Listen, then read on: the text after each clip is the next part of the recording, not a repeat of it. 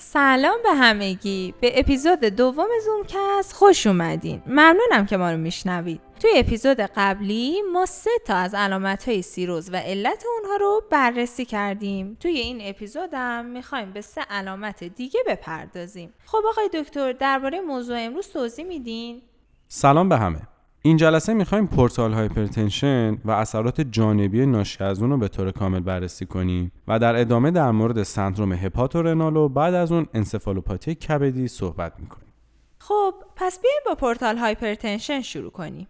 آره خوبه. بذار اول یه مقدمه رو ازش بگم. خون از دو طریق وارد کبد میشه. 25 درصد از طریق شریان hepatic که اکسیژن بالایی داره و 75 درصد از طریق ورید پورت که اکسیژن کمی داره. تو این قسمت درباره بالا رفتن فشار تو همین ورید پورت صحبت می‌کنیم خون وریدهای مختلفی به ورید پورت میریزه من جمله ورید طحالی، ورید pancreatic، وریدهای gastric چپ و راست و mesenteric فوقانی و تحتانی. هر کدوم از این وریدها باعث انتقال یه سری مواد به کبد میشه. مثلا ورید طحالی باعث میشه بیلیروبین و موادی که از فاگوسیتوز RBC تو طحال ایجاد شده وارد کبد بشه یا ورید pancreatic انسولین و هورمونای دیگر رو به کبد میرسونه. معده یه سری موادی که می‌تونه جذب کنه مثل الکل و بعضی داروها مثل آسپرین و از طریق ورید gastric به کبد می‌بره. ورید مزانتریک هم که کارش مشخصه انتقال مواد غذایی یا آب از روده به کبد. حالا وقتی که کبد دچار سیروز میشه چون کبد فیبروز شده مثل یه سد در مقابل جریان ورید پورت عمل می‌کنه. و باعث افزایش فشار این ورید میشه. این افزایش فشار می‌تونه به هر کدوم از وریدهای متصل به ورید پورت که گفتم منتقل بشه و باعث احتقان و پرفشاری اون ورید بشه. که این احتقان و پرفشاری تو هر کدوم تبعاتی داره. مثلا تو ورید تحالی باعث اسپلونومگالی یا همون بزرگ شدن تحال میشه. آرزه دیگه ایجاد واریس در محل بعضی آناستوموزای پورتوسیستمیکه. ببخشید آقای دکتر آناستوموز پورتوسیستمیک چیه؟ ببینین خون وریدی از طریق دو سیستم به قلب برمیگرده. یکی سیستم پورتال که تو اون خون با گذر از کبد وارد اینفریور وناکاوا میشه. یکی دیگه هم سیستمی که خون از کبد عبور نمی‌کنه و مستقیم از طریق superior vena cava یا inferior vena cava وارد قلب میشه. تو بعضی قسمت های بدن بین این دو سیستم ارتباط عروقی وجود که بهش آناستوموز portosystemic میگن تو حالت فیزیولوژیک چون فشار خون این دو سیستم برابره جریان خون زیادی تو آناستوموزا وجود نداره. ولی تو سیروز کبدی چون فشار سیستم پورتال بیشتر میشه خون از سمت پرفشارتر به سمت کم فشارتر میره. و باعث ایجاد جریان خون قوی تو آناستوموزا میشه. و چون استحکام دیواره عروقی آناستوموزا کمه دیلاته میشن و این باعث ایجاد واریس تو این قسمت ها میشه. ما این واریس ها رو تو سه جا مشاهده می‌کنیم. یکی انتهای مری یکی اطراف ناف یکی دیگه هم رکتو. ایجاد این واریس ها مشکل سازم هست؟ بله قطعا. مثلا واریس تو مری ممکنه به وسیله غذا خراشیده بشه و باعث خونریزی بشه. که حالا یا به صورت استفراغ خونی از دهان بیمار خارج میشه یا اینکه وارد مدفوع میشه و باعث رنگ تیره و سیاه مدفوع میشه که بهش ملنا میگن. تو رکتوم هم این واریس ها موجب هموروید میشن که اونم احتمال خونریزی داره. همچنین در اطراف ناف این واریسا به شکل برآمده دیده میشن که بهش caput medusa میگن. آقای دکتر در مورد caput medusa مسئله یه مقدار هنوز برام گنگه. میشه بیشتر توضیحش بدین؟ بله حتما. در زمان جنینی خون جفت از طریق ورید umbilical وارد ورید پورت و از اونجا به کبد جنین میره. ورید umbilical با وریدهای سیستمیک سطحی در اطراف ناف آناستوموز داره. حالا بعد تولد این ورید بسته میشه و تبدیل به round ligament میشه. اما تو سیروز به علت افزایش فشار ورید پورت این لیگامنت ریکانالیزه میشه و دوباره جریان خون داخلش برقرار میشه. در نتیجه آناستوموزای سطحی اطراف ناف متصل میشن و نمای کاپوت مدوزا رو ایجاد می‌کنه. اگرم می‌خوایم بدونین چرا بهش کاپوت مدوزا میگن می‌تونین عکس مدوسا که یه الهه باستانیه رو تو اینترنت نگاه کنید چقدر جالب بود. ممنونم. فقط قبل از اینکه بریم سراغ موضوع بعدی می‌خواستم مطلبی رو به اطلاع شنوندگان عزیز برسونم.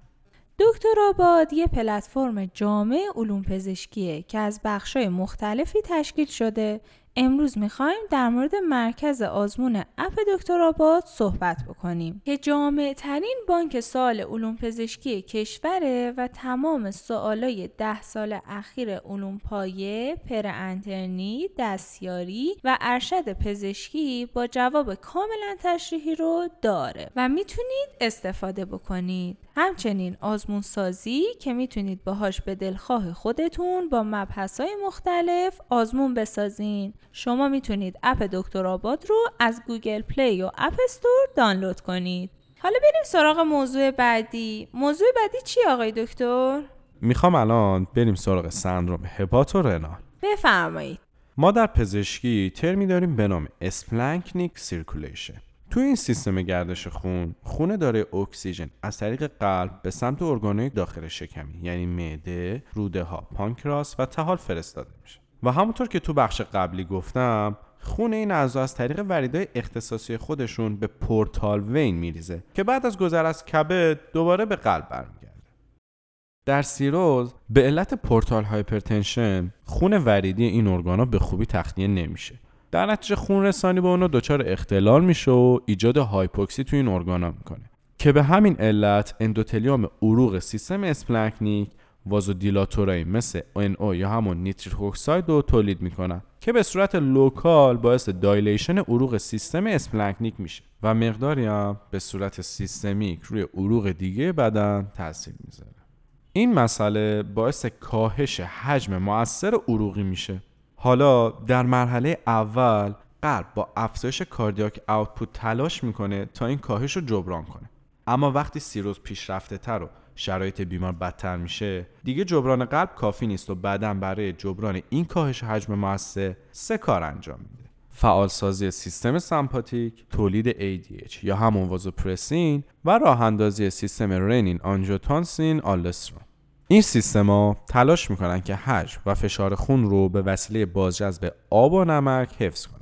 از طرفی فعالسازی این سیستما باعث تولید مقدار زیادی آنژیوتانسین دو، نورادرنالین و وازوپرسین میشه که این مواد موجب تنگی عروق میشه.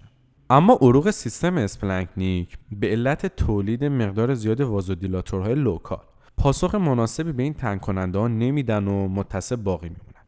در عوض در عروق extrasplanchnic مثل عروق کلیه، مغز و ماهیچه ها چون برخلاف عروق splanchnic قدرت vasoconstrictor به vasodilator رو میچربه این عروق تنگ میشن و نتیجه انقباض عروق توی کلیه میشه کاهش perfusion و GFR و همچنین ایسکمی کلیه.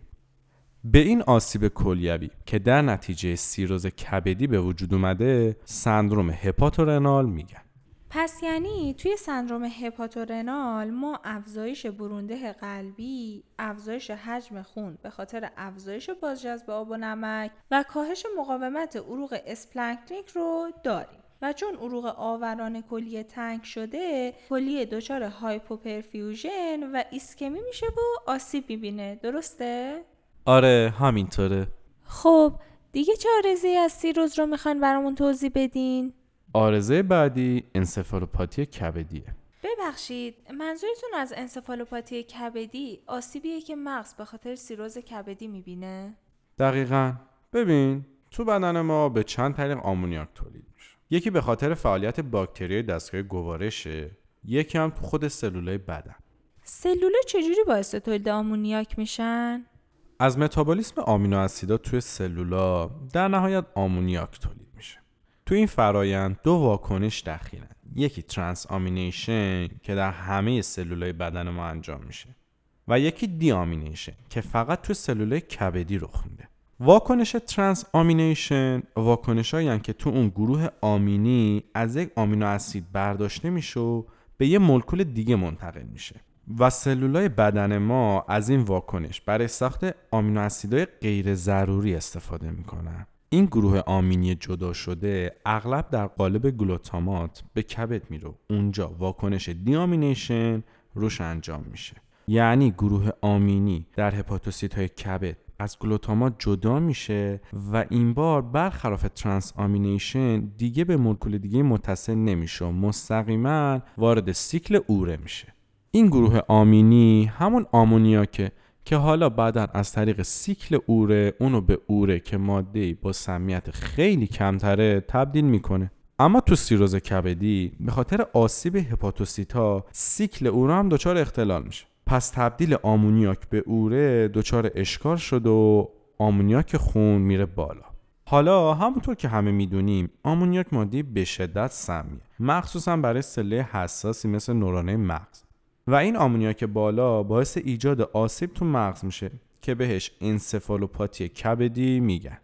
علائم بالینی انسفالوپاتی کبدی به صورت کلی شامل مشکلات نورولوژیکه مثل مثلا سختی در تکلم، tremor، تشنج و خیلی موارد دیگه. جالبه بدونی یکی از نشانه های بالینی برای تشخیص انسفالوپاتی asterixis یا همون flapping tremor ه. که در اون زمانی که بیمار دستهاش رو به صورت صاف به جلوی خودش دراز می‌کنه و از مچ extend می‌کنه به علت وقفه تو انقباض عضلات نمی‌تونه این حالت رو حفظ کنه و از مچ دست با الگوی خاصی دچار لرزش میشه. خیلی ممنونم از توضیحاتتون. امیدوارم که همگی از مطالب استفاده کرده باشن. خب بچه ها اپیزود دوم زوم کستم تموم شد. هفته دیگه با یه اپیزود جدید در خدمتتون هستیم. خدا نگهدار.